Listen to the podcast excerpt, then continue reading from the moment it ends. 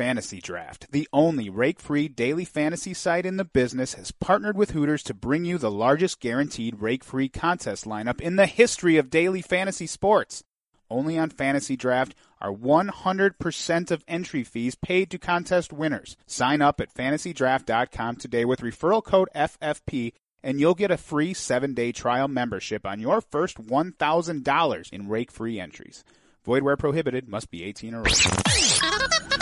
The trio behind Fanball's original Pants Party in the mid 2000s have reunited for insightful fantasy football advice, entertaining analysis, and a few dated comedic cultural references. Let us put our pants on. Absolutely. Stay here for lineup help, free agent recommendations, DFS advice, and everything else you need to win your league and run with the big dogs. Resurrecting what was once greatness. This is the Fantasy Football Party Podcast, featuring Sportradar's Bo Mitchell and John Tuvey.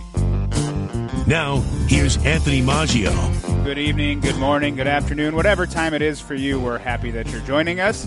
Here in spirit, at least, at JL Beers in Burnsville. It's John Tuvey, Bo Mitchell, Anthony Maggio here with the Week 2 Fantasy Football Party brought to you by Fantasy Draft. We are enjoying, it looks like we're enjoying our uh, drinks already, Tuvey. I'm enjoying my Okay. Goodwood barrel aged beverage. It's spectacular. How's your drink? I wasn't. the drink's pretty good oh, itself. I All didn't right. even open the button bar because we didn't use it last week because we had uh, Dave Bergeron on, and I got lazy and I forgot that we even do that anymore. And, and unfortunately, Dave not here this week, despite this uh, apparently the Southwest chapter of the Dave Bergeron fan club meeting at a table adjacent to us. Wow. there we go. That's up and running. See how I did that on the fly? Very if, good. if Dave was here, he'd truly appreciate that joke.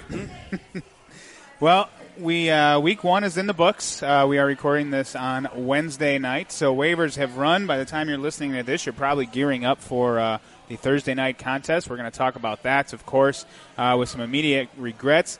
Some news. We're going to talk a little bit about uh, whatever. And uh, 50-50. We've got lots to get to. I'm not going to promise a short show because we've done that and it hasn't worked out. So we'll just see where it ends up. How about that? We always deliver more than we promise. That's that's our credo. Well, just like our friends here at JL Beers, Reagan's already delivered us. Each, Oh, uh, yes. We talked about Tuvey's Bo, of course, hitting the grain belt. Mm-hmm. I've got a little uh, Kona lager, which is delicious. And they actually have a thing going on. They've got, got a bike. Did you see that bike hanging in the Yeah, front you of this? can- I was gonna say, you're yeah, I get an entered to win entry now. I Good get an entry to win this, and they still have the uh, uh, the Bell's ales for ALS on tap. So you uh, purchase one of those, and a dollar goes to uh, fight ALS. So drinking for a good cause, of course, here at JL Beers. And I certainly think after I polish off the Goodwood, I'm going to uh, go with the old one eye from Insight.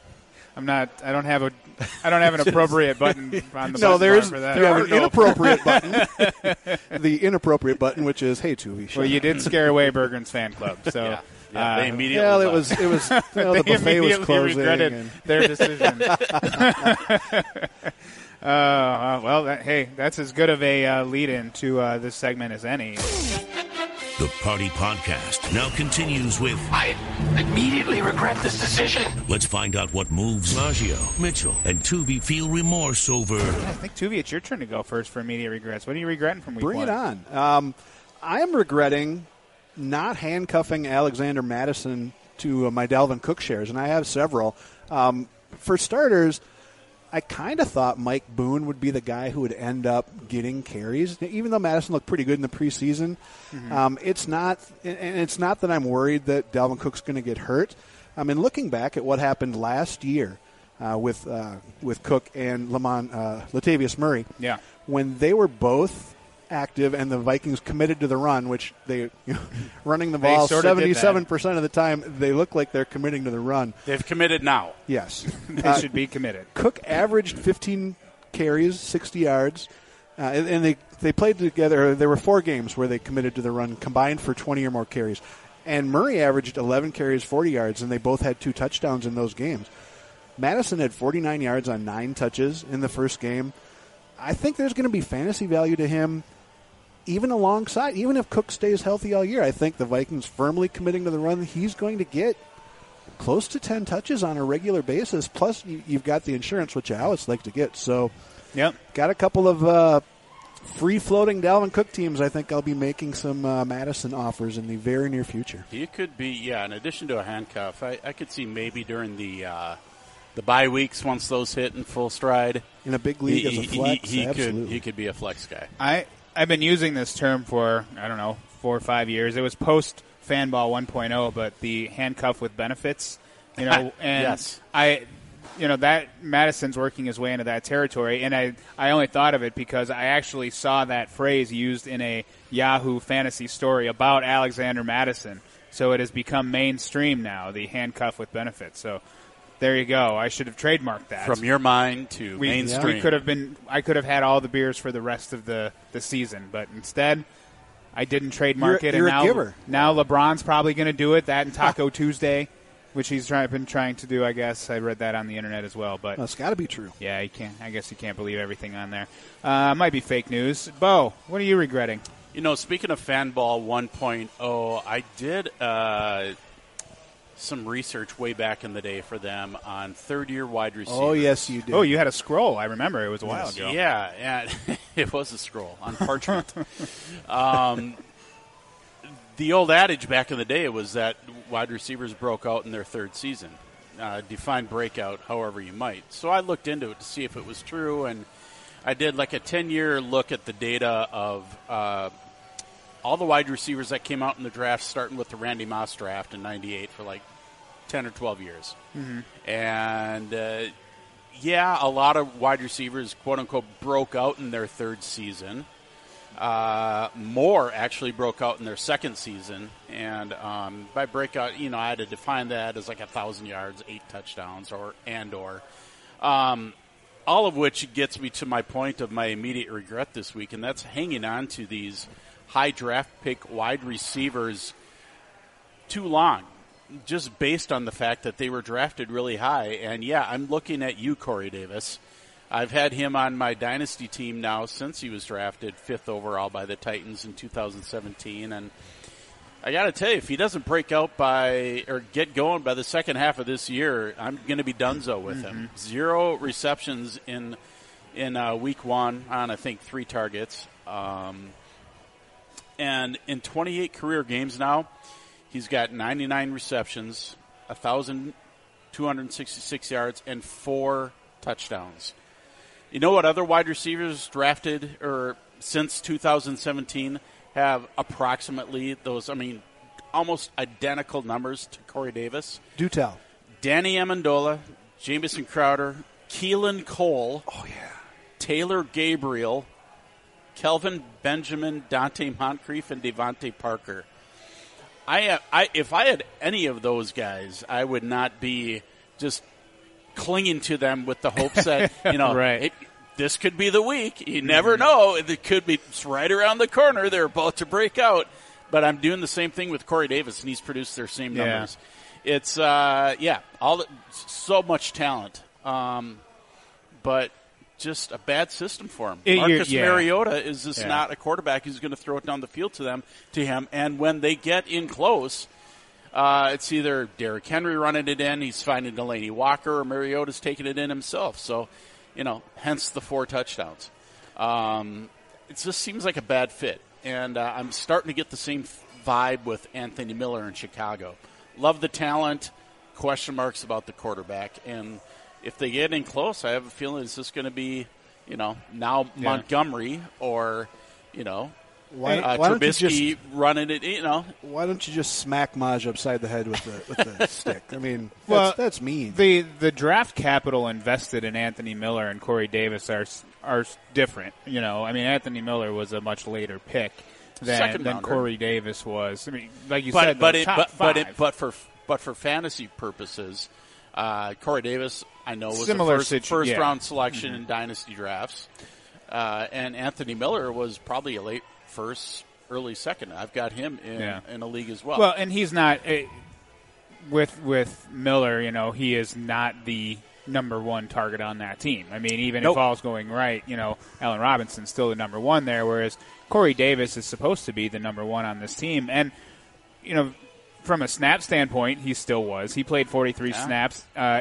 you know, AJ Brown, who was sort of the receiving hero in that game. Uh, only played 25. Tajaé Sharpe played more than AJ Brown did at 29. Um, you're right. There was only three targets. I mean, he was actually held on a deep crossing route that um, there was a flag on the play. That could have been a big, big play. There was another one he actually did get open, and Mariota missed him. So, I mean, the chances, the opportunities are there. The the air yards were there, and generally speaking, and when the air yards are there, um, the the production is going to come, but it's that contextual piece that you brought up, um, you know, about the system and, and the team. So you can continue to give high draft pick receivers time to develop so long as they're in a system where you can actually see the upside coming to fruition. I mean, take John Ross. I mean, John Ross yeah. has done nothing for two years because of injuries and his hands fell off, I guess. Um, but week one with That's no AJ Green for a wide receiver, he had, and he actually had a couple of drops in, against Seattle too. Still, he had 12 targets in that game, caught seven of them, and the big thing here is Marvin Lewis isn't there. Zac Taylor's there now, right? So he's in this system where he's basically the Brandin Cooks. You know, if you're taking that Sean McVay Ram system and, and putting it on Cincinnati.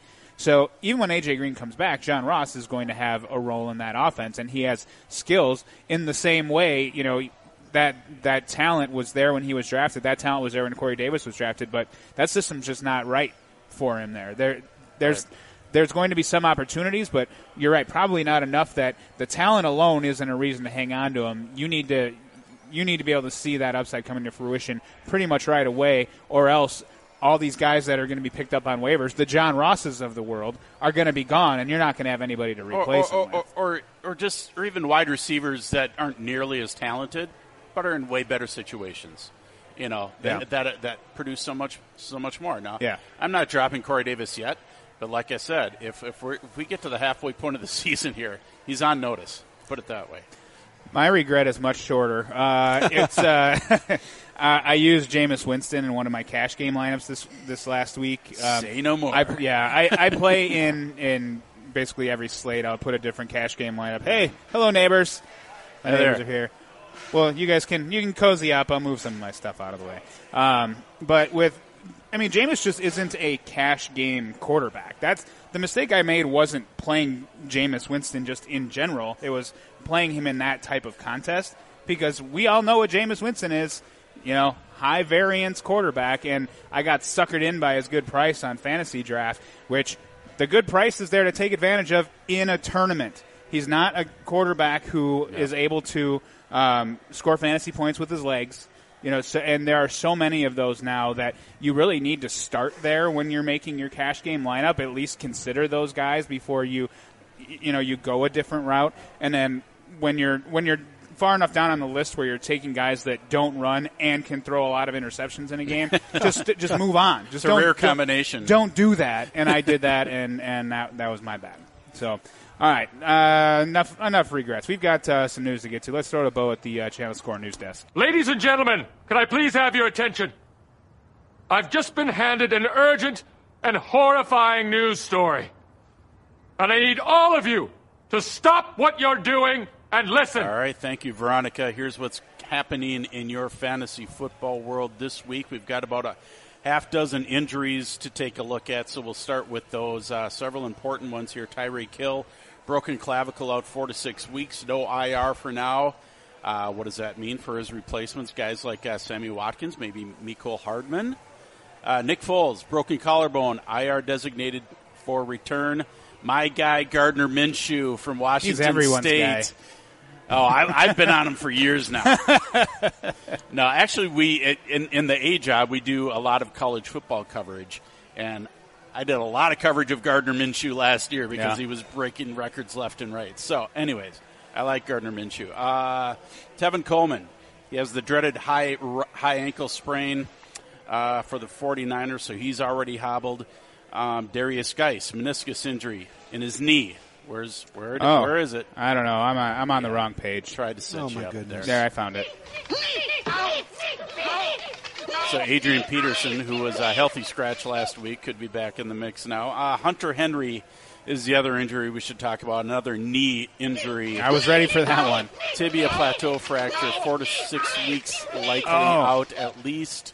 Yeah. So I could have busted out an oldie but goodie for Tyreek Hill. Ow, my scapula. Close, close. it's in the same clavicle, region. scapula, Yeah. same general body part.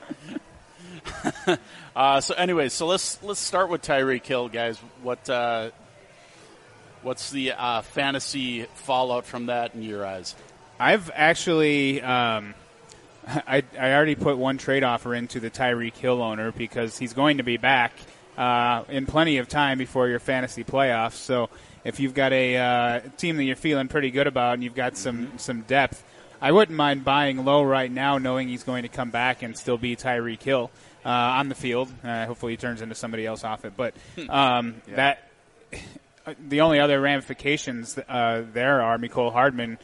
If you drafted him before you knew Tyreek Hill was going to be coming back, well, he's right back in the situation you thought he was going to be in. And and this offense showed with with Hill off the field for most of that game in Jacksonville against one of the better defenses in the league that they were so bored that Patrick Mahomes was missing no look touchdown passes because he needed something to do. so yeah, uh, I'm not too worried about that I, offense. I even saw somebody reach for a Demarcus Robinson off the waiver wire. Uh, Yeah, maybe as a in- one in, week. in a big in a big league. Yeah, in a big league, in a bye week, I think if if uh, uh, Hill isn't back um, by the time the bye weeks start uh, impacting your team, you're not going to pay the, the going rate for Watkins because he's at top end right now. Yeah. Um, I think Hardman's the guy, and you could maybe, if you're the Kelce owner in your league is an idiot. Um, remember last year he had what one catch for six yards in the first game, and you know he, he wasn't he wasn't tra- maybe wasn't the Travis Kelce maybe they paid for in week one. It, it's only going to go up for him. I mean, while while Hill's out, I think there's even more looks that go his way, and and no looks that go his and way. no looks. So there. no looks. With Hardman, I guess my, my big question is: I mean, Tyreek Hill was a wide receiver one every week. Where's Hardman fall in your ranks every week? And how does Sammy Watkins move in relation to that? Yeah, it's uh, Sammy Watkins. I, I can't believe that his value is ever going to be higher than it is right now. I really don't see him being a wide receiver one guy every week. But it's in, In if there was offense. a situation for him Yep. to be in that Yep. could produce that, it's all about opportunity. If you've got Watkins and Hardman on the same team, and you, you're picking between them every week, which one are you playing? Going I'm, into I'm playing Two? I'm playing Watkins until I see what, Yeah. what Hardman's going to do, or I'm selling high on Watkins. Yep. Yeah. and hoping that, that Hardman steps into 75% of, of the Hill looks, Sure. and, and you get full value for Yeah. you know, for uh, Sammy Watkins. Yeah, he got the Tyreek Hill snaps. He just only got the one target. So we'll, you know, it's kind of wait and see there. But yeah, I don't, I don't mind trying to sell high on Sammy Watkins. all right, fallout from the Nick Foles broken collarbone. It's a nice run for him in Jacksonville. Yeesh. I, I agree he's legit, but you, you brought up the Washington State stuff. I just don't see that offense rolling into the Washington State Well, no. I, I mean, or, or anywhere close to it, really. I mean, I still think they're going to be very ground and pound. You Yeah. know, he's going to end up with a, a Kirk Cousins type of ten throw game from from you know, but but in a two quarterback league, you're running out and getting him absolutely. I think the biggest question here is, does Gardner Minshew earn the coveted Bo Mitchell something called moniker? Um, you know, Because it's a great, it's a killer name. It's, It it's no. Dietrich Gels. It's but yeah. It, Dietrich Gels is a lot to live up to. It's uh, yeah. I don't know. We're, right. we're in a gray area. We'll marinate there. on it. Yeah. The- as far as the re, as far Fair as the re, uh, receivers go, there, it, Dede Westbrook was the only one that you know had a significant fantasy role. Anyway, yeah, DJ Chark and, Chark, and Chris yeah. Conley both had big games last week, but you know those were lower end. You know those were wide receivers fives and sixes in most fantasy leagues anyway. Mm-hmm. So it's not like they're taking a big hit, uh, if any hit at all. But uh, honestly, because of the offense that Minshew played in in college and the type of player Dede Westbrook is, I think that he can maintain basically all of the value that we thought he had with Nick Foles. Is that wrong? no, No, I don't think so. I, mean, I, I think Minshew. Tell me I, I'm wrong. you're not wrong. I'm not telling you. I'm not going to put Minshew in a in a fantasy lineup anytime soon, but he does intrigue me. I mean, the guy is really smart and really accurate, and threw a ton of passes in college. Uh, and incredibly good looking. and, and fair, fantastic facial hair and just hair in general. Yes. So uh, yeah, I, I'm keeping an eye on that situation. It's uh, it could be the next Ryan Fitzpatrick type situation, only with a much much younger quarterback. Yeah. By the way, Ryan Fitzpatrick has the NFL record for most different teams throwing a passing touchdown Yes. with, and the most different teams rushing for a touchdown with. Seven- Wow. Seven. Everybody Wow. but the Dolphins. All right. Who knew? There was another uh, um, week one record, um, like perfect quarterback rating or something like that, that you dug up this week too. Well, I was going to talk about that uh, in Oh, the whatever. yeah, don't mow- but, you know, let's let- not mow te- the lawn. Tease that out there, and Yeah. then people will All right. stick around. Uh, Tevin Coleman ankle sprain. Your thoughts? This is a bummer just because he was clearly the starter. I mean, after the the PR department had Matt Breida listed as the starter on the first regular season depth chart, Tevin Coleman was the guy. Now Breida was getting work worked in, but in today's two running back NFL system, Coleman was absolutely the you know, it was more, it was closer to one two than it was one A one B uh, to to start the game. But because it's a high ankle sprain, uh, I'm worried, six, man. Six plus, and, and who knows? Right, and and if you've got a short bench and you need running back help, I'm going to have a really hard time telling you you can't cut Tevin Coleman because who knows what Matt Breida? I mean, he's going to get hurt, obviously, but he'll still play. And and you know, if he has a good run for a month, then what? Is Tevin Coleman right back in that role? We we you know we can't say that with any kind of certainty. And I don't think load up on on Breida because you were seeing plenty of Mostert A lot of there Mostert. as well. And Jeff Wilson got pulled up from the practice squad, so Yep. he'll be part of the rotation. It's uh, going to be heavy committee now. I, I mean, I do still think Breida now becomes a startable asset as Yes. a you know flex or even running back too if you you load it up on wide receivers for sure. Uh, let's go to the Washington Redskins uh, update desk and uh, figure out what we're going to do about their running back situation with uh, the meniscus meniscus injury for Guice. Well, Jay, Kind of a week to week deal. Jay Gruden wanted to cut Adrian Peterson. He, Yeah. didn't, he didn't just want to sit him down; he wanted Yeah. to kick him to the curb. Yeah. So Was that today his quote about well if we're going to run the ball 55 times out of the I Out of the formation I maybe formation. we'll maybe we'll call him Yeah. up. wow. Not a huge which fan. which opens the door for my guy, Chris Thompson. Who there's there's value for Chris Thompson on the end of your roster, and you know, and in just about every league, that last pick was was Chris Thompson because you know he had what ten targets. He was the number one, he was the leading target getter in Washington last week, and that's that Jay Gruden offense.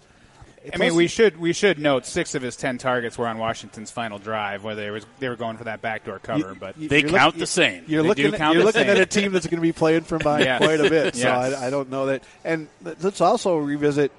You know, they're missing their left tackle because he's dissatisfied with the uh, medical decisions of the Washington training staff. Yeah.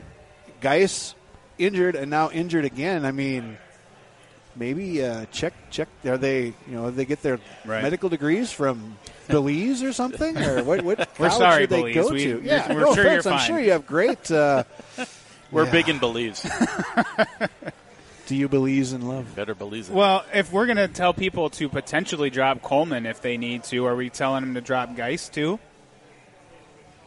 Who, if you've got both of those guys and you had to drop one to pick somebody up, who you dropping? I Guice or drop. Coleman? I drop Guice. Nice. You, I, Tuvey? I was thinking Coleman, but yeah, Guice he hasn't proven anything, and, Yeah, and I just- like I said, I'm I'm totally on the Chris Thompson bandwagon. So I, I, I just haven't. You know, we haven't seen anything from Guice yet. Coleman, we know we can. Mike Evans in the house. He can. We, we know what Coleman can do. Hey, Mike. We haven't talked Tampa Bay yet, but Mike Evans has arrived.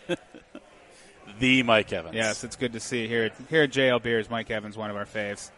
We've got, uh, yeah, and, and by the way, I'm with you guys. I, I do think that Derrius Guice is probably the one to drop. Uh, aside from those, it looks like uh, Mike's got some gifts for us. So why don't you tee us up for the next uh, next news bit here? the- yeah, the other guy would, that we have Thank yet you. to talk appreciate about it. here, Do you have any, wise, any questions for the show? uh, Sorry, I'm going to totally Hunter run over- Henry. run over Bo. No, no questions. Okay. All right. Hunter it. Henry, who unfortunately was on our injury report all year last year, Yeah. and here he is again after one week, and they're shutting him down again. Tibia plateau fracture. Um, He's the this next guy. Todd this Heap. guy. This guy can't catch a break, and yeah, Unless it's for a the, bone. For the next Todd Heap, he landed Yeah. on the wrong team because the Yeah. Chargers are just injuries waiting to happen. Oh man, everywhere. another team that uh, maybe don't call the Washington training staff, Right. but uh, maybe maybe look at your doctors and what or your field surf. I mean, there's something going on. Every year they're Mm-hmm. losing three, four, five key players. Henry no. Antonio Gates to come back. This to Why come not? back. Yeah, he might. You never know. Uh, Henry actually went back in the game after Gronk? taking that San hit. Diego's Big got some nice weather. Ooh, so does Los Angeles. Um, the That's yeah, a good point.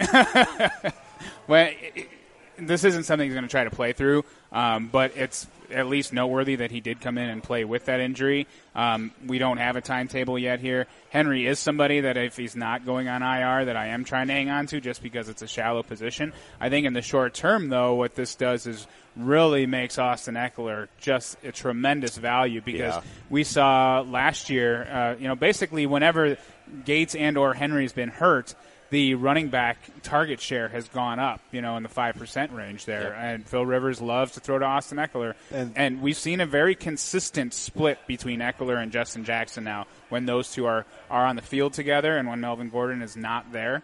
I mean, very much, you know, in the sort of two thirds, one third. there were plenty of uh, the analytical side of fantasy football Twitter that were echoing that exact same point, and they had they had the numbers to back it up. I don't have anything in front of me, but without Hunter Henry, uh, Ekeler's targets and production went up consistently. So absolutely, and he looks. Uh, you know, I, w- I was late to the party. I only had Gordon in the one team in the in the fishbowl Yeah. league that drafted what in like last December. So I ended up with, with Gordon and didn't get Ekeler. But I ca I was late to the party, but I got there and picked up Ekeler in multiple leagues and rode him to the bank uh, last week for Yeah. sure. He helped, he helped me uh, in some DFS I- lineups for sure last week. DFS is really where I'm using him. I didn't I didn't end, end up taking him anywhere because still the specter of Melvin Gordon looms large. Yes, he you can ride Austin Speaking Ekeler of to a yeah. hell of a record in the first six weeks of the Six- season. six, to eight, isn't But- that the window he's given right. for showing so, so I don't I, I don't know. I'm I'm very much I'm not trying to buy Austin Ekeler and if I have him I'm I'm more than happy to continue trotting him out there and winning games, you know, with his help. But I'm also I'm looking at the the Tevin Coleman and Derrius Guice owners and saying, "Hey, you've got guys that are going to be out for a while. You know, Austin Ekeler might be a pretty good pickup, you know, to, to bridge that gap and see what what I can get for him." And now with the news on Mike Williams also being injured, Yeah.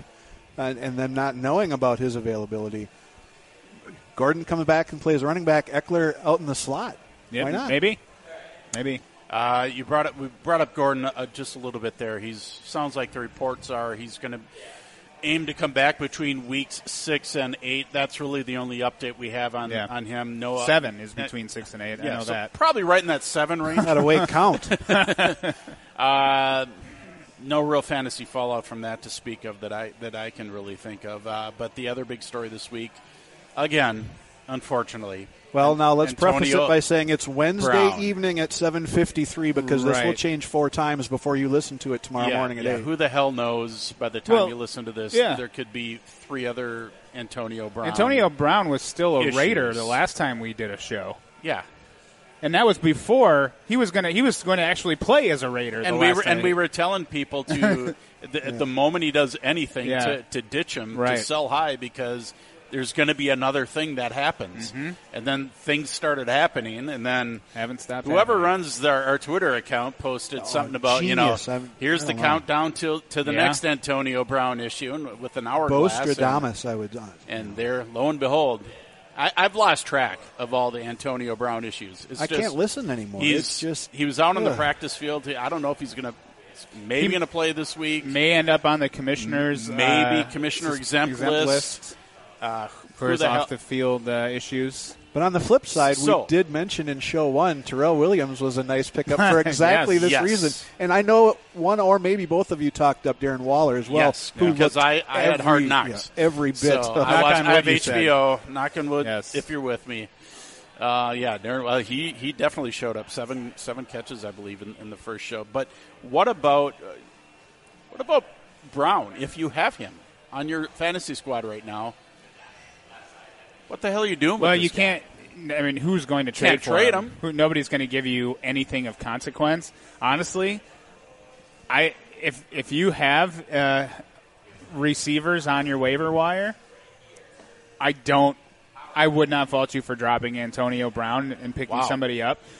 That said, the upside of Antonio Brown in the New England offense is enough for me that I would have to be pretty darn desperate to Yeah. to pull that trigger because. Uh, I mean, he could be even if he only plays like the second half of the season. Oh boy, there could be some fireworks. Yeah, But- unfortunately, they listed all of the head cases that have gone to New England and, and balled out for them. Yeah. And you know, Randy Moss, okay, set an NFL record for uh, touchdown It's the catches. old Raiders to New England play. Corey Corey Dillon won two Super Bowls, Yeah. and you know, go right down the list of head cases. And he may be the biggest head case yet, but does that just mean bigger numbers? I, yeesh. You could. All right. You know what? We're just a bunch of dudes drinking some beer at a bar, so we're going to talk about whatever. That's what we're going to do. We've decided instead of the uh, the extended game by game news section, we wanted to give ourselves the t- the chance to really, you know, what what's grinding our gears or what's uh, piqued our interest uh, in the fantasy football landscape, and uh, you know, so we wanted to. Uh, we just thought it'd be a kind of a fun, Random fun stuff. way to talk about what's going on in the landscape. And, and Tim and Kyle, if you guys have uh, questions for the show, we'll hand you a headset. You just Or let Mike. us know. Yeah, don't leave or Mike Mike. out. Yeah, Mike knows he's here. Okay. So we'll uh, we'll get you guys when you Mike's when you got chomping at the bit to, to jump in here. Or you can wait, tell. or you can wait until the end. That's fine too. But um, I do want to note um, that you know we've been using Fantasy Labs for however many years it is now uh, that they've partners with, with At the least show. four. At least four. Maybe and more. Safe. it, it, they're they're still running the promotion 10 off 10 OFF to get 10 off of the trial membership. And uh, again I, I I talked about my misdeeds with Jameis Winston and cash game lineup and uh, I, Fantasy Labs would have uh, steered me much better had I gone that route and used them. But um, it's still baseball season I used them for baseball and actually ended up uh, finishing pretty high in a in a big money tournament just last night. And uh, their models, you know, they, it works for hockey. Hockey season's Oh, right hockey. around Talk the to corner. About that. Good Yeah. day, eh? Yeah, hoops Welcome to coming hockey up. season. So, uh, you know, if you play DFS on, I mean, if if you're just dabbling in it, if you're playing like a dollar a weekend, you know, Fantasy Labs probably ain't your thing. But if this, if if you like to play DFS and you do this regularly, you will win more with Fantasy Labs. It just it's so helpful that uh, every I could go down the list of every single tool we use with with Fantasy Labs, and I have in previous shows, in fact. But uh, I, I implore you to check them out. Use that code ten off one zero OFF just to explore the studio space, see what they got going on there, and see if uh, see if Fantasy Labs can help you be a better fantasy DFS player. Who wants to go first? Talking about whatever. I'll go first. That All way, right. Bo. You know, the, the, the first thing that kind of when when we kind of talked about this this new segment, um, one thing that you know we n- don't spend too much time dwelling on is streaming defenses, which has been a very effective uh, way to it. way to go about it in, in the past for me. Instead of spending uh, you know a high draft pick uh, or a not last round draft pick, I should say, on a defense, but streaming defense is the way I usually like to go. And there's a team in Miami. Um, I think they're called the Tanky McTankersons now. The I heard office. them referred to as the fish tank, which I love. Yeah, that That is, is- that is fantastic. Congratulations, whoever came up Yeah. with that trademark. Uh. LeBron. So probably. basically, what I'm saying is, if you're streaming defenses, find who the Dolphins play each week, and try to get the defense that's playing I'm in town to play the. Dolphins, you dumbass. The uh, when when you brought It- this when you it- bro- It was, it was Baltimore last week. It's Yeah. New England this week. Yeah. They're taking in a lot of leagues, but looking ahead, Dallas, the Chargers, the Redskins, the Bills, the Steelers, the Jets, the Colts are next up on their schedule. About five of those teams, five or six of those teams out of the next eight, are owned in 50% or fewer of uh, ESPN leagues. So go ahead and stream those defenses uh, against the Dolphins this year. And also, by the way, if you're in the knockout pool, Let's go right down the line with yeah. their schedule. Who's Miami? Who's Miami playing this week? I'll take that team. My uh, when you brought this up for the this segment a couple days ago, my order of operations was who do the Dolphins play in weeks 14 through 16? Well, it's the Jets, the Giants, and the Bengals. Uh, the Giants defense uh, Yeah. I don't love, but the Bengals could be fine. The Jets could be fine. And actually, then I, I dug deeper on with those teams. The Giants weren't a team I was going to worry about, but and the Bengals, their their schedule late in the season's not great. Um, but the Jets, I'm going to read you the weeks eight through 14. They're they're at Jacksonville, week eight. So Gardner Minshew, uh, rookie quarterback, six No round quarterback. Uh, week nine at Miami.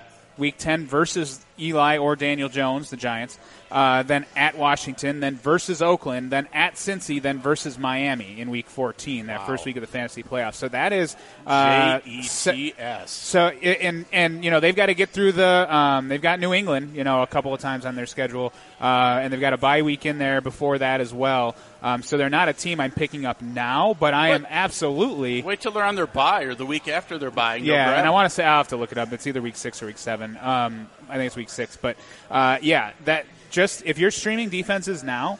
That is the one to keep your eye on and make sure when it comes time to you know you're you're getting in on that a week early because then you've got your seven weeks up through you know the first week of the fantasy playoffs basically covered if you want to uh, worry about uh, Jets have a bye else. week four. Oh, it's week four. Ooh, okay. early bye. Oh, that's right because then uh, week five Herndon's still suspended. He doesn't play till week six. and so then they got the Eagles, Cowboys, Patriots. Eagles. after co- that. That's right. So those are three weeks that you do not want to play the Jets defense. But yeah, but you're still in the thick of bye weeks there, where Right. where teams are going to be churning through defenses and kickers and tight ends and some of these Yeah. these positions Yeah. where they might only have one guy in their roster. But- Right. So that's your window to, to pick them up. That kind of Yeah. that week five through seven window Yeah. before they pick up Jacksonville and Miami and the rest of those teams that you just lift, listed Yeah. off.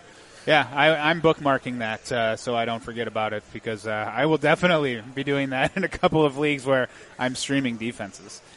Tui, what do you got to talk about today? Well, you know, sometimes, as Bo mentioned in our day job, uh, we get to look at a lot of really cool statistics. And uh, one of the things that I came across uh, was kind of pertinent because for the first time since um, I think it was 75, we had two quarterbacks throw for perfect passer ratings in the same week. We had Dak Prescott and we had Lamar Jackson throw for perfect passer ratings. So I went and looked back um, as I want to do as a kid who grew up memorizing the backs of baseball cards. The, the numbers fascinate me.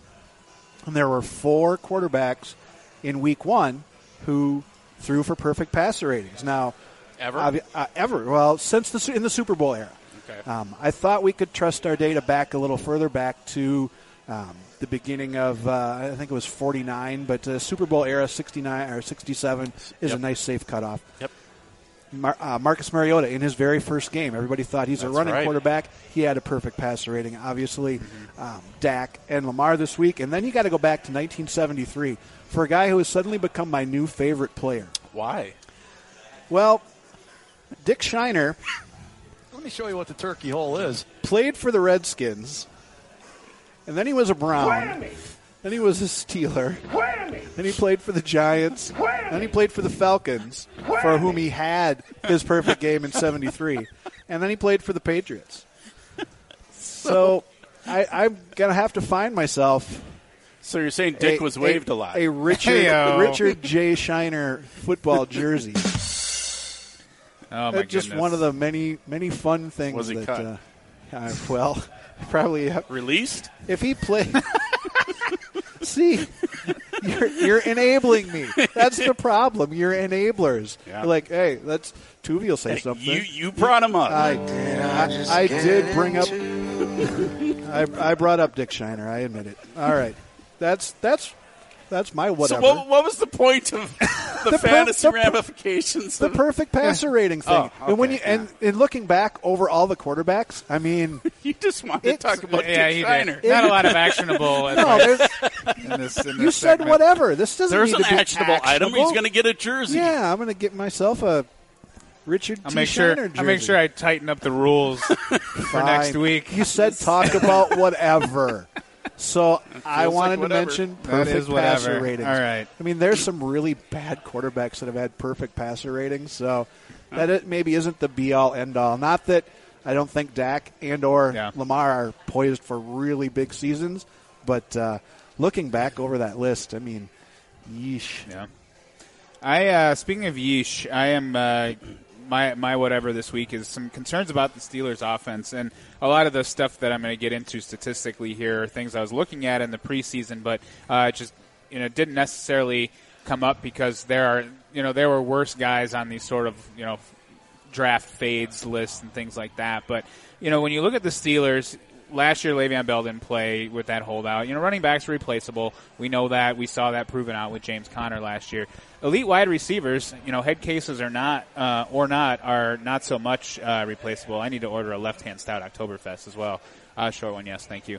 Um, and you know, Ben's no spring chicken anymore. Um, you know, he he's started to decline in play. We've seen that in the sort of peripheral statistics. It was covered up last year because of the counting stats. I mean, he played in all 16 games, and that was the first time since 2014 he had. And he set career high in passing attempts, yards, and touchdowns. He also tied a career high with three rushing scores. So, you know, you, he was still putting up these numbers, and, and with that offensive line fully intact, it was like, well, the Steelers, you know, no Antonio Brown, no problem. They're just going to keep on rolling.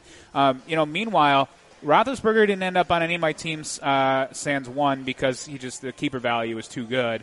Um, and same thing with Juju Smith-Schuster, another guy who I kept just because the keeper value was too good, but not guys that in redraft I was liking where they were going. With with Ben, I've got there's a handful of PFF stats, Pro Football Focus stats that stood out. You know, last year was his fifth worst worst Pro Football Focus grade since 2006. He actually finished with the NFL's sixth highest percentage of negatively graded throws. His wins above replacement and overall grade dropped from second and fourth, respectively, in 2017 um, to 16th and 15th in 2018. So we started to see that sort of dip into mediocrity. And then, I mean, they the stats just get kind of worse from there. I could there's a litany of them, but um, you know, then you look at what happened. Fast forward here to week one now, and yes, they played in Foxborough against maybe the best defense that the the Patriots have had since Tom Brady has been their starting quarterback. They're good. Yeah, going back to the end of last year and through week one this year, they're they're really, really, really good. I mean, look what they did to the Rams in Yeah. the Super Bowl. Yep. Um, and you know, Stephon Gilmore, one of the one of the top cover cornerbacks on the outside, and you know, Juju Smith-Schuster does have an adjustment to make moving to the outside. He was in elite. I mean, him and Michael Thomas were basically um, the the standard bearers for slot receivers last year. They are, you know, what you would aspire to to have on your team. With Antonio Brown gone now, he, you know, not only is he moving to the outside, he's also seeing better defenders. Now he's going to get enough volume. This is I'm not knocking Juju. I'm not knocking the Steelers just because of one week here. But what I am saying is this: I'm I'm not going to write off week one as just you know what Patriots are so good it's a fluke whatever. I think we've started to see some of the cracks in the foundation here uh, with the Steelers and they are going to have good weeks, and that's going to be throughout the season. They, you know, they will have big games, probably in the even in the fantasy playoffs. But it's not to the uh, you know what we're used to seeing out of Pittsburgh, just the cons- the high level consistency. And so I'm if I'm owning Big Ben or Juju Smith-Schuster, even James Conner uh, in a fantasy league, and they get hot, you know, they go on a nice run. I'm not just assuming that's going to continue and they've they've hit their stride and they're go- they're gone now. I will listen to trade offers on those guys because I do think that this, you know, this is sort of the the, the beginning of the end of Ben Roethlisberger as an elite fantasy option running an elite fantasy offense. Ben Roethlisberger, one of three quarterbacks to have three perfect passer ratings in his career. So that's actionable. There it is. There you go. nice way to go. Dynamite drop in. I uh, yes. Well, speaking of drop, Donte Moncrief, Ooh. four of them last week. And- yeah, and he had what ten tar- nine targets. I mean, he ended up with seven yards on ninety three air yards. I think. Yeah, and Ben Roethlisberger evidently hates James Washington. So Right. I, and, you know, The, and part of, yeah, part of the issue there is just a lack of trustworthy skill position players. Diontae Johnson's, you know, an unknown quantity. Donte Moncrief is a very known quantity that for some reason Ben Roethlisberger likes. James Washington, for some reason, he doesn't like. There's been a lot of air yards uh, there in week one, too, so um, we'll see. But again, that's a game they're chasing. They were down big early. This You're still starting Juju. You're still starting James Conner. And you're probably still starting Ben Roethlisberger, certainly in a two quarterback league. I will say their schedule is pretty forgiving. Their Yeah. schedule's not very tough. Seattle, they get well, they have their own division. They got Seattle Right. and 49ers, the Chargers. They've got, you know, the Jets, the Bills, the Cardinals. Yeah, yeah, it's I Miami. yeah, that that helps. So Yeah, that absolutely helps. It's I just I'm I want to make sure that you know I'm not considering this Steelers team the Steelers of 2016 2017. You know, that's this it's it's a different team now. So Indeed. take that for what it's worth for your uh, for your fantasy squad. All right, we've uh, we have to talk. What do we got left to talk? Oh, of course, we got to do 50-50. These guys are owned in 50% or less of fantasy leagues.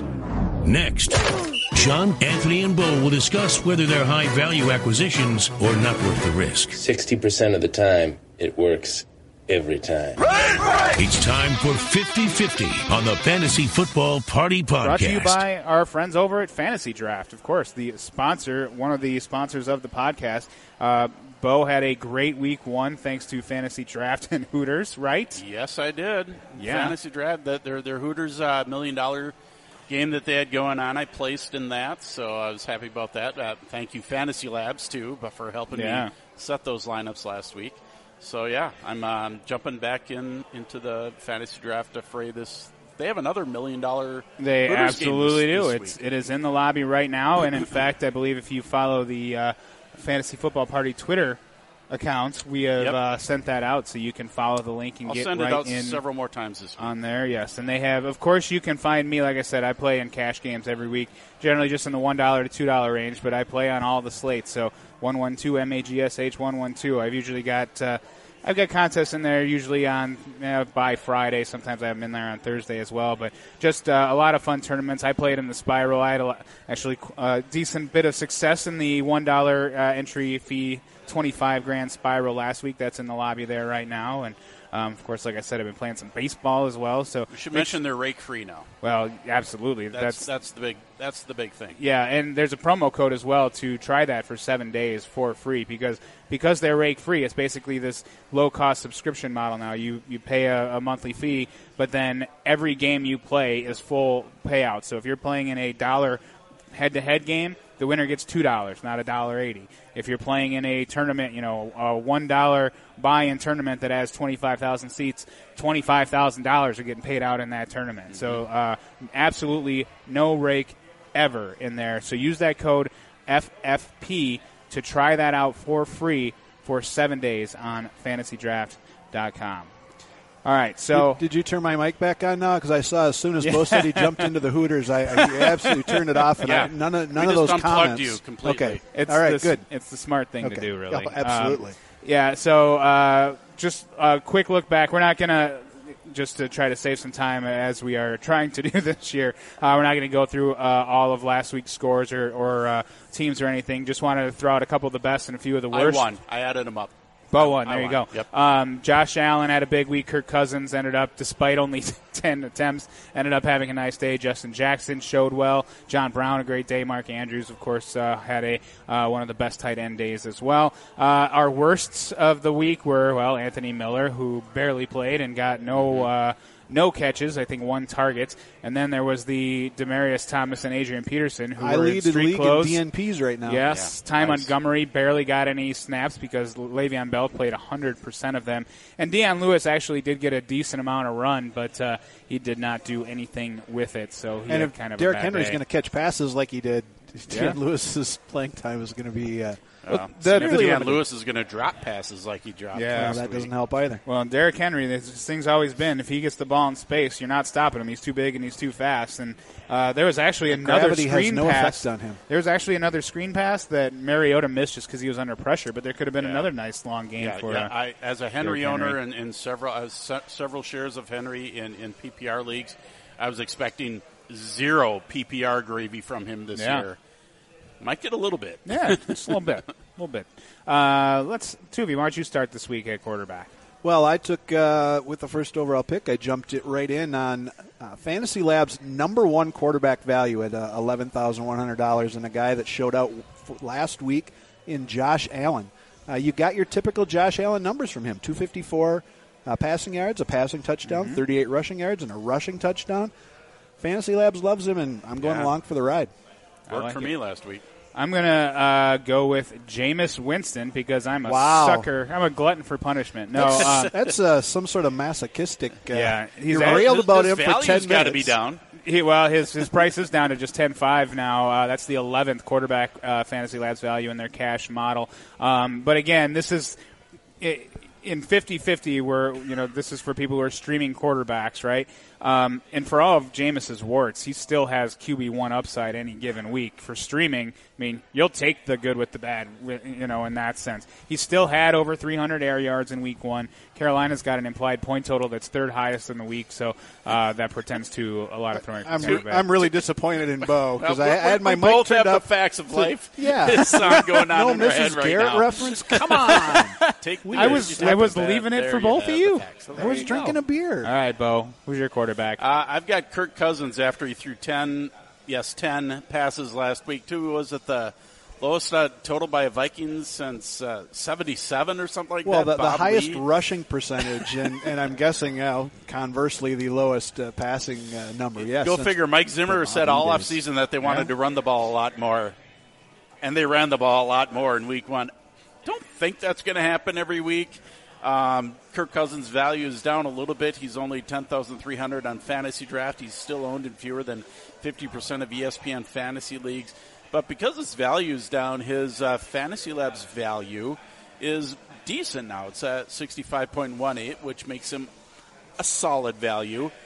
Last year against Green Bay, Kirk Cousins threw for 769 yards and seven touchdowns Nice. on 86 pass attempts in their two games against Yeah. the Packers.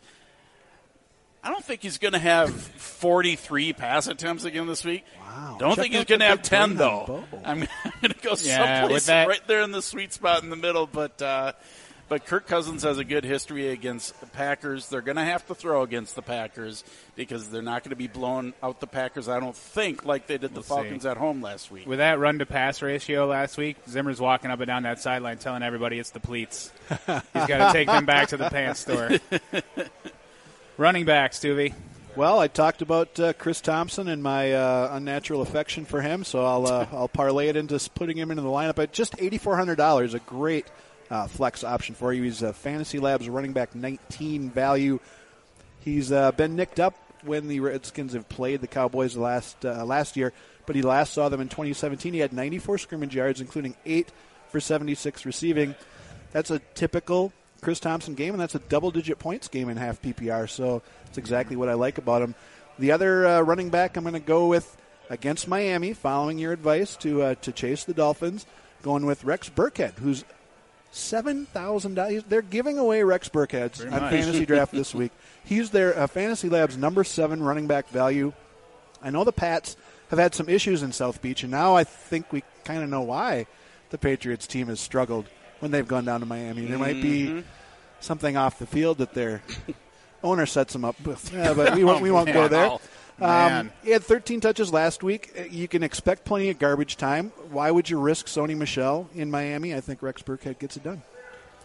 I've got uh, a couple of running backs to talk about here. Giovani Bernard against San Francisco, and I, we kind of glossed over Joe Mixon in the news section a little yeah, bit. he's got Um, the ankle injury. He's hoping to play. Just kind of day to day right now, but uh, yeah, he's one to keep an eye on. He is. I mean, even after he got hurt last week, he was still standing on the sideline. Mixon was. So I do. I, I, I kind of expect that he's going to go. I mean, obviously, if he doesn't go, Bernard is. You know.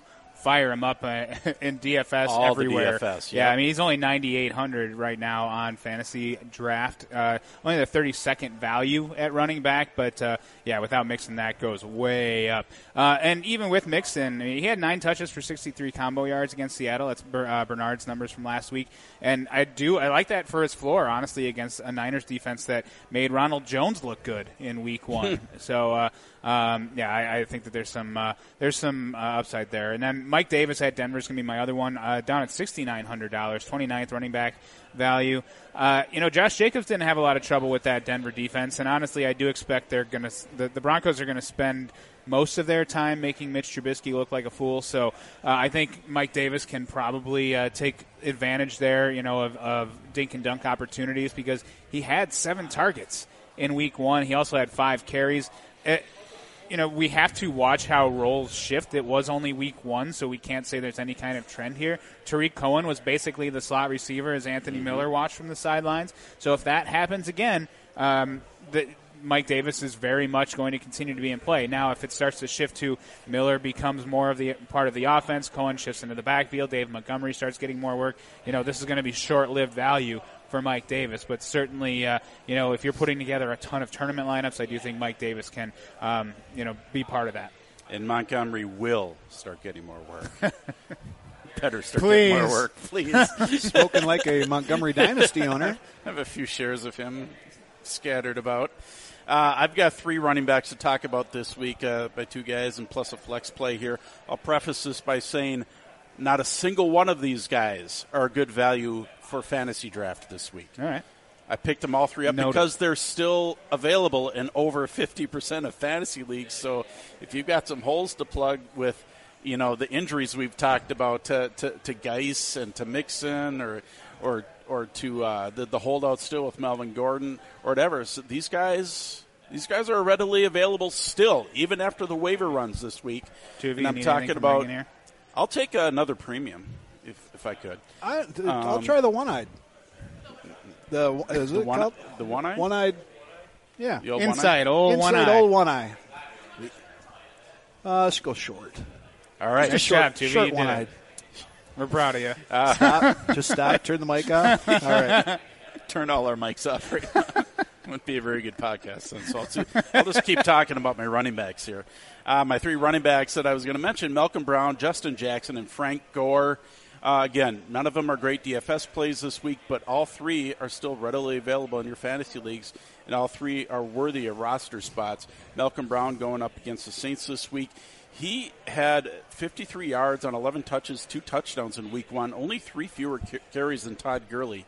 Yeah. Uh, so that that jumps out at me.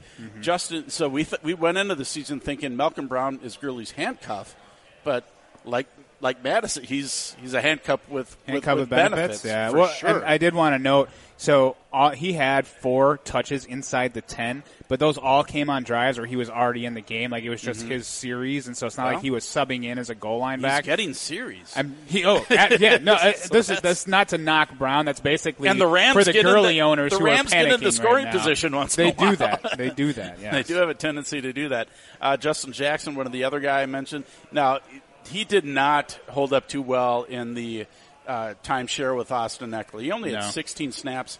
Ekeler had 48. Yeah. But Jackson did have six rushes for 57 Yeah. yards. He looked just as good as including Ekeler a 24 yard run. So he's he's going to continue to get run uh, in in this Chargers offense, and they're at the Lions this week.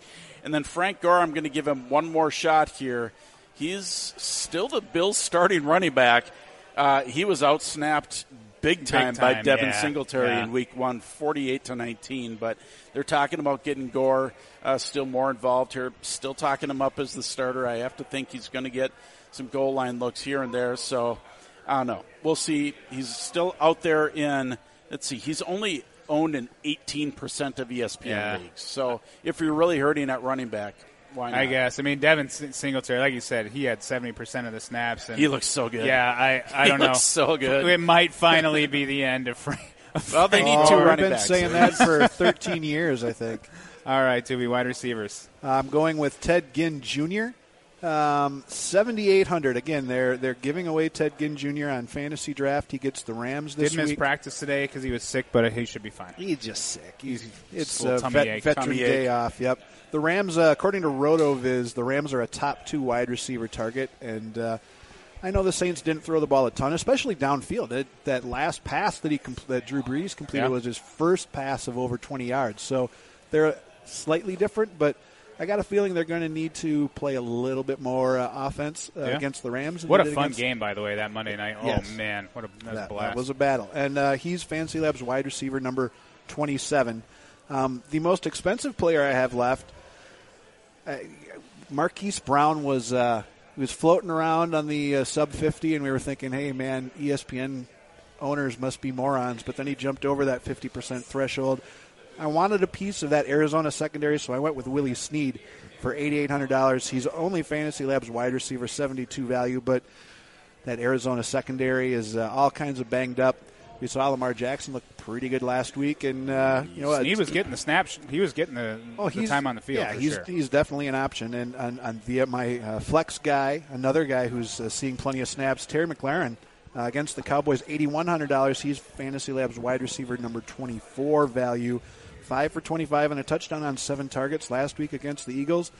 He's the guy stepping up, and uh, if Case Keenum likes I'm him, really intrigued by Yep, him. yep. He's get he's on the field all the Yeah. time, getting targeted a ton.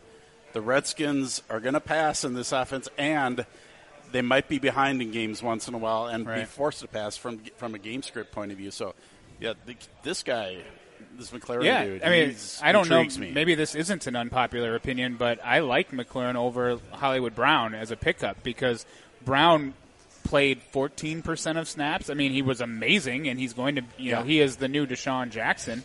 But this is not an offense that's going to play the Dolphins every week. No? That'd be nice if they could would be- arrange that. that. would be nice. or an offense I'd start that's gonna- Lamar Jackson every week. I- yeah, yeah, I would too. But like I, I, did in DFS in week one. Yeah, that was smart. I, I do think that his role will increase based on what we saw out of him. I mean, obviously his foot's feeling a little better, um, and so there's certainly upside here. But I do think from a consistency standpoint, you know, I picked Paul Richardson in this 50-50 last week.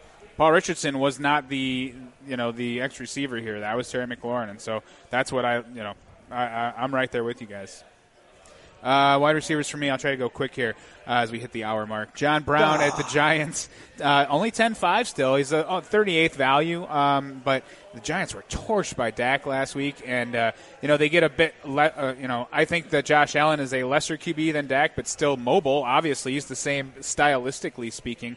Uh, Brown had 10 targets at the Jets in Week One, 27% target share. Uh, I just think he's a great fit in this offense. Um, and he's going to be more consistent than we're used to seeing John Brown. Um, you know, in, in his Arizona days, and certainly last year with uh, uh, after Lamar Jackson took over. Danny Amendola going against the uh, Chargers, 9,400. Not really a fantasy value, fantasy labs value, but 13 targets. My goodness, team leading 29% target share in Week One. Now, uh, obviously, a much tougher test going against Desmond King this week. But you know, if this target load remains, he's still going to have a solid floor. And it was him. This one's going to be one to watch because T.J. Hockenson got a lot of work too, and they're not Yes. playing the Cardinals every week. They're not going to throw 45 passes every week. I don't think.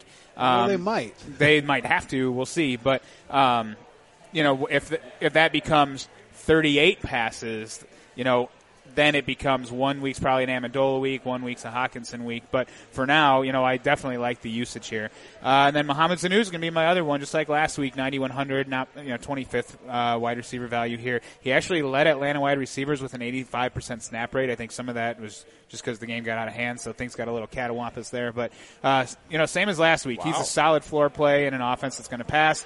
Probably going to be about 50 yards, and he's going to score a touchdown every three, four games. Can you spell Catawampus? C A T A W A M P O U S. Sure. Should I do my wide receivers now? I don't know if that's right. Yeah. Uh, we've already talked about both of them earlier in the podcast, Mecole Hardman and DJ Chark, so won't uh, go back over this too much, but surprises me that Hardman's still available in um, 20. He's only owned in 27% of fantasy Yeah. leagues, and Chark's only owned That's in shocking. 17% of fantasy leagues. That's that's going to change. So get them now while, while they're still readily available. Uh, Chark had the huge day with uh, 146 yards. Hardman didn't do anything, but like we mentioned, with the Tyreek Hill injury, somebody's got to step into that void, and he's the speed guy to do it. So, um, neither one of them are great values in terms of uh, fantasy draft. Hardman's at ten thousand one hundred dollars on fantasy draft this week. And those I guys think know they're something. they're anticipating Yeah. a, a big jump in usage here, so he's not a great value. Uh, Chark's only eight thousand, so a little better value. Uh, but both these guys definitely belong on rosters. Also worth pointing out that uh, on fantasy draft, he, he may be a DJ, he may be spinning vinyl, but uh, Daryl is the first name he goes by on fantasy draft. That's Daryl true. Daryl Chark, yes. Thank you. Uh, Tuvey, point. tight end. Happy to help. You, you guys talked about the uh, opportunities and, and the number of passes, and we talked about it with Cousins. We talked about it with some of the other receivers. Cincinnati threw 52 times in a game where they never trailed by more than four points. Yeah. I got a How feeling I know what that offense is going to be Yeah. looking like, so uh, I'll take a piece of it for $6,200. Fantasy draft is literally they're paying me to have Tyler Eifert Asterisk, on my team against the. Yeah, where's the narrator? They're, they're not paying me. Tyler Eifert against the 49ers. I'm going to enjoy the production while he's healthy. Caught five of his six targets last week, and if Cincinnati's throwing that many times, I want a piece of the action. I just wish he wasn't splitting time right now at tight end. Like that could actually be a really. Well, he's he's definitely Yeah. the more talented. Maybe they, they realize they Yeah. need to you know dial back on, on his healthy. touches. Yeah. Yeah, uh, I'm going to go Jimmy Graham against Minnesota, 6,900. Nice, 12th tight end Fantasy Labs value. Uh, tied for second on Green Bay in targets in Week One. He did score the only touchdown. You know, the secondary wide receivers, though, we did obviously see Marquez Valdes Scantling clearly, clearly up ahead of Geronimo Allison, who did nothing. Yes. Um, I mean. Valdes Scantling still didn't stand out, so I do think that this 20% target share seems relatively safe in the short term while Jimmy Graham's healthy. Atlanta went after Minnesota's defense with tight ends with 10 targets. Much of that damage was done in garbage time, however. But Jimmy Graham, smoke me if you got him. Uh, Kyle Rudolph's going to be my tight end. His value's down after the goose egg in week one. Yeah, well, he did not happen. catch one of the Kirk Cousins 10 completions last week.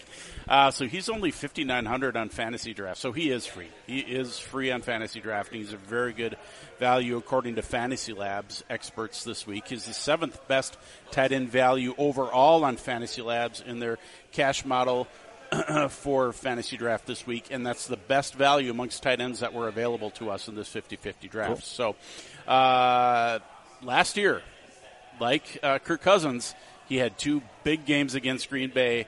Caught seven of seven targets in one game and seven of eight targets in the other game against Green Bay for a total of 135 yards. Cool. Kicker defense, quick, too. Ki- Kicker defense. Uh, I'm going with Matt Bryant against the Eagles. Did you miss him? He's back. He brought his pencil. Give him something to write on.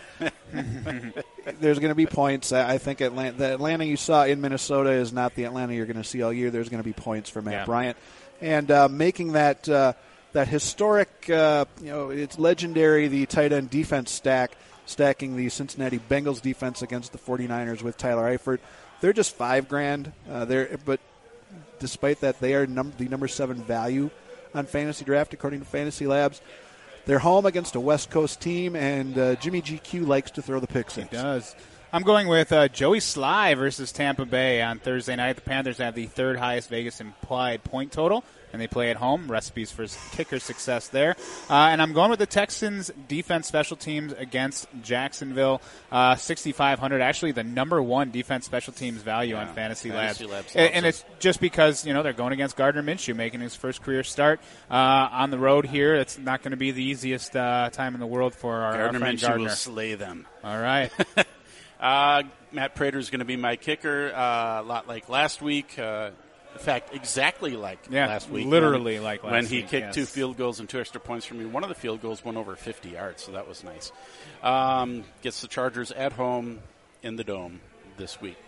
Uh, Panthers defense would be my streaming defense of the week this week because you can't stream uh, the Patriots against the Dolphins in most of your leagues because the Patriots are owned. So I Mm-hmm. Yeah. recommend the Panthers this week going up against Jameis Winston and the turnover prone uh, Buccaneers offense. They're not a value play in DFS because they are a hot streamer against the A what? Buccaneers. Oh, streamer. Hot streamer. streamer. Yeah. Streamer. Cle- did you say Cleveland? No, I think no. They're $6,400 on fantasy draft Panther. this week. So you know it's good. So they're pretty expensive, but uh, that price is up because of the matchup against Tampa Bay. They're still available in more than 75% of fantasy leagues on ESPN.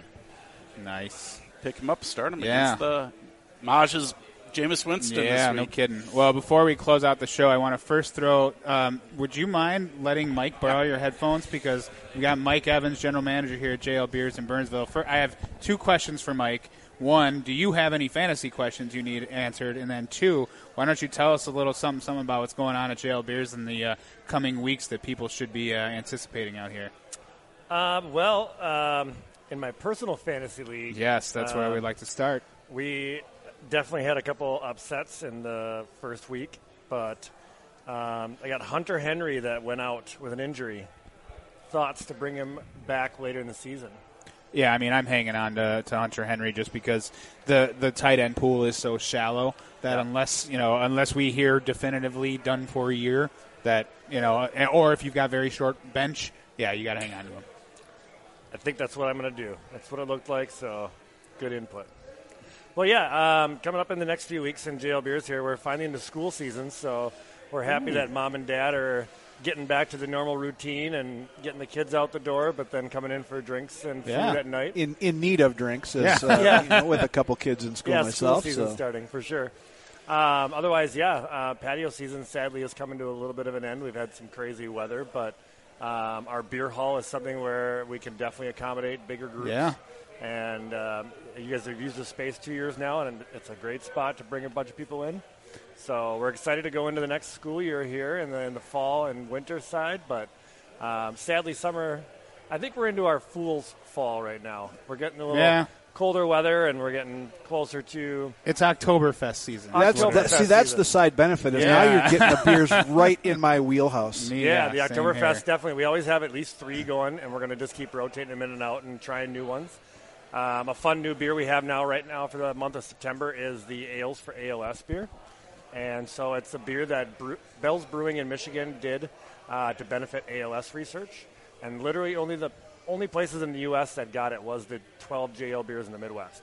So you can only get it That's here awesome. on tap. And so it- every uh, glass that you drink, a dollar from JL Beers and a dollar from Bell's goes towards ALS research.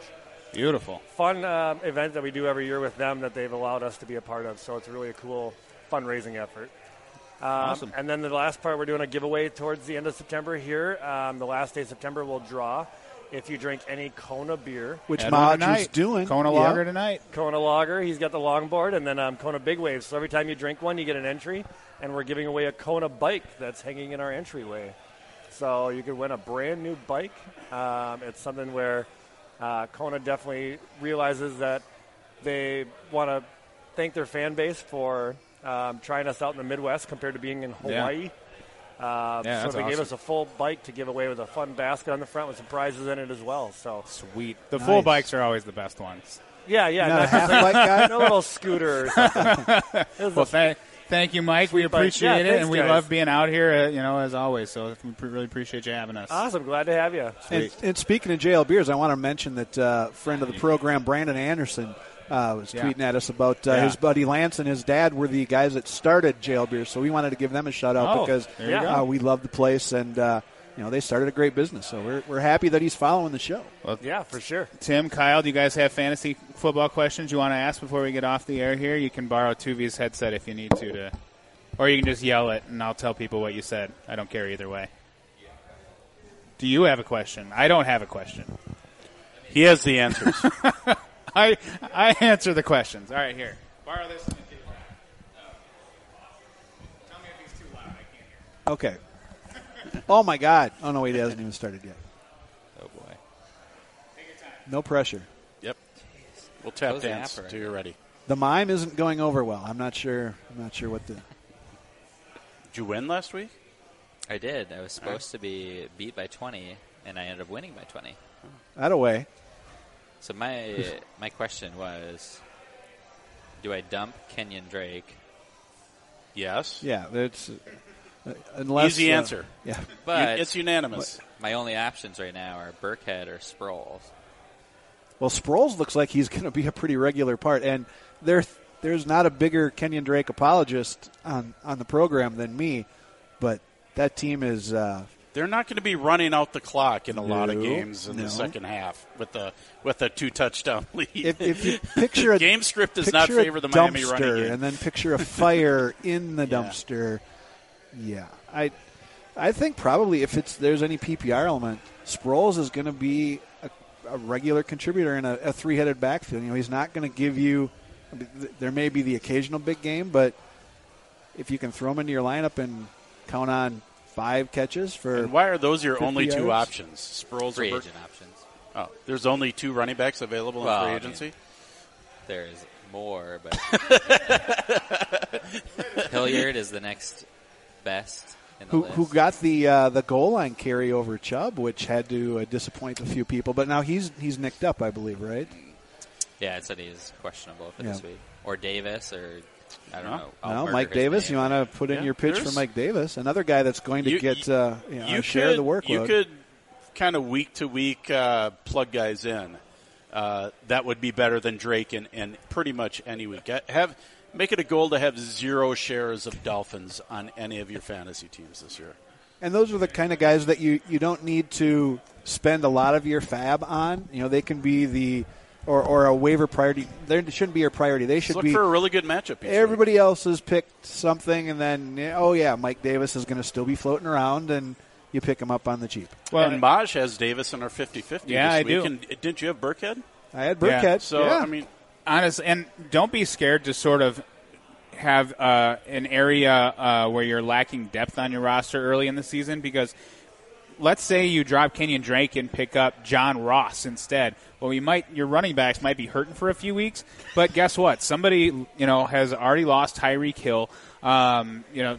Hopefully, it's nobody had Devin Funchess, but maybe somebody dropped lost Devin Funchess. I mean, wide receivers are going to get hurt, and there's going, you know, you're going to be able to trade from areas of strength on your team. So you can go, uh, you know, uh, with a short bench in the running back position or any position uh, early on in the season. All right. Well, we're setting all kinds of records for time tonight, so we should probably we should probably close Next this week, out. I So promise. Thank I want to thank Tim and Kyle for coming out, and Mike, of course, Thanks, for being guys. here tonight. Tuvey, Bo. That should be our, our tagline. The fantasy football party, always longer than you expected. And with that, have a great week too, everyone. We'll catch you at 7:30 p.m. JL Beers in Burnsville next and every Wednesday through the NFL season. Good luck in week two. We'll see you in week three.